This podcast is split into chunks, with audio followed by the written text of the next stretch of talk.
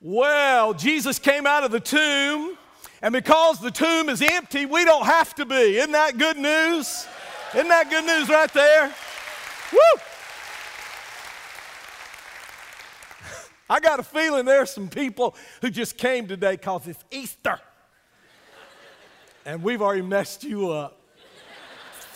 And you're going to go out of here touched and challenged. What about that right there? Was that not awesome? Oh my goodness. Man. I can't even paint a picture right side up, much less upside down. Guy sitting beside me said, If I could paint, that's how I'd do it right there. That's awesome. Thanks, Eric Scheffler. Eric uh, Scheffler, great uh, artist, uses his gift for God, and we appreciate it so very much. We're giving stuff away today, just like we do every Sunday. First time guest always get a gift, but on Easter Sunday, everybody gets a gift. We have a little book for you as you're leaving today by Philip Yancey entitled Easter Believing and Seeing. And that isn't the only gift you're going to get today. This little book as you're leaving today. But we're also going to give you this coupon that over the next 30 days, you can go into our bookstore at either campus and get anything you want with a 10% discount. So make sure you pick up your little booklet today and uh, pick up your coupon because we just wanted to bless you on uh, this Easter Sunday. Well, we've got some um, very powerful things planned for you here in just a few minutes. But I just want to talk to you a little bit about Easter. I want to talk to you a little bit about the gospel. I want to talk to you about what Easter means. When we sinned, when we sinned in the Garden of Eden, and Adam and Eve represented us. When we sinned in the Garden of Eden, that sin separated man from God and brought death. Adam and Eve, before sin, would not have aged. They would never have become sick. That would have been passed down to us. We would never have aged. We would never become sick. All things were perfect until man sinned. And when man sinned, death entered the picture, separation from God entered the picture. And when that death entered the picture, there had to be another death to pay the price for the sin we had committed. Now, you can see it immediately. Immediately after man fell in the Garden of Eden. As a matter of fact, in Genesis 3:21, right after the sin, death was necessary to provide clothing for Adam and Eve. Death was an immediate result of sin. We go over later in the book of Genesis and we find Father Abraham there, the father of the Jewish nation. And we find Abraham in Genesis 22 13, and he is about to take the life of his son. We can see Jesus in this picture. As a matter of fact, there's something you need to really understand about the Bible, and that is that the whole Bible is about Jesus. From the first word of Genesis to the last word of Revelation, the entire Bible is about Jesus. When you see Abraham, and most of you remember this story in the Bible, where God told Abraham, and maybe you've been watching the television series uh, about the Bible, and, and you saw where Abraham took his son Isaac up to Mount Moriah and was going to offer him. God said, I want you to offer him to me as a sacrifice for sin. And of course, with Abraham weeping and, and Isaac weeping, they are, they are going there, and Isaac, uh, no doubt, trembling in fear. And, and his father binds him and puts him on the altar. Because after he takes his life, then that offer has to, that offering has to be offered up in a burnt offering. And Isaac is confused and he doesn't understand what his dad's doing. And he loves his dad and, and he doesn't understand what is happening. And, and, and at the moment that Abraham would obey God and do what God said, as much as it broke Abraham's heart, as he is about to plunge that knife into his only son, a voice from heaven comes Abraham, Abraham, stay your hand. For I have provided for you a spotless lamb. Abraham turns, and, and this is what I love such a picture of Jesus. The Bible says that the ram that God provided in the place of Isaac, a picture of Jesus, giving his life on the cross in our place. Did you know that that ram was caught by his horns in a thorny bush? It's right there in your Bible. It's a picture of the crown of thorns that Jesus wore all the way back in the book of Genesis. So it's Jesus. It's Jesus all through the Bible. It's all about Jesus. Jesus, the God man, our Redeemer, our Savior. I know some of you are here today and you don't believe that. You're not ready to believe that. You've got an open ear, you're listening, but you, you have maybe been hurt in church or you've had somebody in church say some foolish things, some stupid things, and it makes you doubt the whole message of the church. I understand that. I understand that. The church is not perfect. There's only one perfect one, and that is the Lord of the church, Jesus Christ. The church messes up all the time. Amen. We mess up all the time. And so we can put up barriers, and some of you may have been hurt by someone in a church. You may have been hurt by someone who said they were a great preacher, or a great pastor, or a great spiritual leader. Maybe somebody you were watching on TV and you thought they were spotless, but they fell in sin. And so you got your eyes on that, and, and the enemy is using that to keep you from trusting Jesus. I'm asking you today, if you can, just to take your eyes off the failures of men and fix your eyes on the perfect one. Don't look at me, I'll fail you. I sin, I have to repent of it. I fall. I have to repent of falling. I stumble all the time. I'm just like you guys. I'm tempted by the same stuff you're tempted by. Not only am I tempted by the same stuff you're tempted by, sometimes I give in to that temptation. I have to ask my wife to forgive me, and I have to ask my sons to forgive me. Sometimes I have to stand in front of my church and ask my church to forgive me.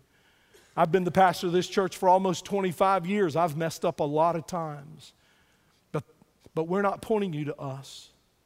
We're not pointing you to Farrell Hardison. The church will let you down. Farrell Hardison will let you down, but Jesus will not let you down. He is the perfect one. Fix your eyes upon Jesus. Hey, listen, it isn't all about us. We're not the only church in town. We do church the way we do it. We love our, our church. We wear t shirts that say, I love my church. Everybody, everybody ought to feel that way about their church. Isn't that right? And, and you might be here today and you're going to leave here. I've already heard from some people who are leaving here and go to another church. That's awesome, man. Because we're not in competition with other churches. We believe in other churches. We believe in people who have different labels than we do. We thank God for the Methodists, and we thank God for the Baptists, and we thank God for the Free Will Baptists, and the Assemblies of God, and the Church of God, and the Lutherans, and the Presbyterians. I'm going to leave somebody out, but we thank God for them because we have something in common with them, and that is that our Savior is the Lord Jesus Christ. We're not in competition with any other church. We're all working together. Listen, when God blesses the Baptist church down the road, He just blessed us. When God blesses the Methodist Church, He just blessed us because we are one in Christ. And the people said, Amen. Amen. So here we see God providing that perfect lamb, that perfect sacrifice. Then we go to the book of Exodus, chapter 12, verses 3 through 13. And I'm not going to read all this, obviously, but God provided a substitute. You all remember when uh, Charlton Heston came to lead the children of Israel out of Egyptian bondage. Y'all remember that, don't you? Hey, who's been watching the Bible series? Anybody been? Oh man, don't miss it tonight. Oh, tonight's the Easter story. Set your DVR. Matter of fact, there's a, another Christian uh, uh, program coming on tonight. I posted on my Facebook wall. Make sure you set your DVR for that and watch that later too. And I just thank God that this Bible series that's been on TV, the ratings have been through the roof. Isn't that awesome? What does that tell you? What does that tell you? People, people are hungry. And guess what they discovered in their, in their research? They discovered that a whole bunch of young people are watching it. Hallelujah. Amen. Thank God for that. And so, you know, um, there was that time when Moses came and said, Let my people go. You know, my name's Farrell. And a lot of people say it should be Pharaoh because I don't know when to let God's people go either. So, so he said, Let let my people go. And, and of course, the Bible says that Pharaoh's heart was hardened and he would not do it. And so God sent a death angel to come to get Pharaoh's attention. And here's what God told the Israelites, and here's what God told Moses. He said, If you will take the blood of a spotless lamb and put that blood over the doorpost, when the death angel comes, he will pass. Y'all remember that old song we used to sing in church a long time ago? When I see the blood, when I see the blood, when I see the blood, what? I will pass, I will pass over you. Now, I know they're going to use that right there in a video. I guarantee you. I already see that in a video because I know my whole media team and all my staff out there in the halls are going, He's singing. He's. But the, I remember that as a little boy singing that in church, don't you? I want to tell you something, man. Death comes, death is going to come. But if you will let Jesus today, on this Easter Sunday, apply his blood to your heart for cleansing, when it comes, it will pass. It will pass over you, and you will have eternal life with God in heaven. Not through your good works or your good deeds, but through the person of Jesus Christ. As a matter of fact, David goes on in Psalm 51 and 16. You remember David, he's the one who killed Goliath. You also remember in the Bible, David's the one who sinned with Bathsheba. You know, Christians aren't perfect. Followers of Jesus aren't perfect. They mess up, they sin, they have to repent. David saw a woman, he lusted after her, he called her unto himself, and he engaged in adultery with this woman. It's in the Bible. And then in Psalm 51, if you want to know what David said to get right with God, to get back with God, Psalm 51 in your Bible is the prayer David prayed to get right with God. And in Psalm 51 16, David tells us that animal sacrifices were designed by God as acts of obedience in faith. This is the Old Testament economy when they used to offer animal sacrifices. Each one of those animal sacrifices in the Old Testament foreshadowed the final offering of the perfect Lamb of God, who is Jesus Christ. When Jesus was hanging on the cross dying, Jesus said three words right at the end. Do y'all remember what they were? It is finished. Now, when he said that, he meant a lot of things, but I know one thing he meant was that no longer will a spotless animal have to give his life for sin. For today, the perfect Lamb of God, the God man, Jesus Christ has died on the cross for your sins. The old way of offering animal sacrifices is finished. When Jesus died on the cross, it was once and for all. And all that you have to do to be connected to God is to trust the death of Jesus on the cross. To trust that that death was for you and that death that was for me. You know, when I think about this picture, when I think about this incredible, amazing work of art, I think about Rembrandt. And Rembrandt painted a crucifixion scene, and in one of the faces of the people in the crowd, he put his own face. Because Rembrandt said, I was there that day. And what he meant by that was that he was not there literally in the flesh, but he was there in the sense that it was his sin that hung Jesus on the cross. Jesus died for your sins. And Today, all you have to do is receive that truth for your life and understand that the reason he rose from the dead, he died for your sins, but he rose from the dead to give you life and to give you life in the here and now. Jesus referred to it as abundant life or the full life that you can have right now, but also eternal life in heaven. So, we're about to have water baptism. We're about to have water baptism on a Sunday morning, and I got to tell you, I don't remember. We probably have done it before on Sunday morning, but I don't remember us ever doing this before on a Sunday morning. And I want to just give you some scriptures about it. Now, while I'm talking about water baptism, you're going to see some of the people who are going to be baptized and some of the people who are involved with this drama up here. They're going to begin to come out on the stage. So, what I'm going to ask you to do is try to stay focused on me as they're coming out here. But I want you to listen to this. Have you ever thought about water baptism? You ever thought about water baptism and what it means? Now, let me tell you what we do here at this church. Here at this church, we put you under. Y'all with me out there?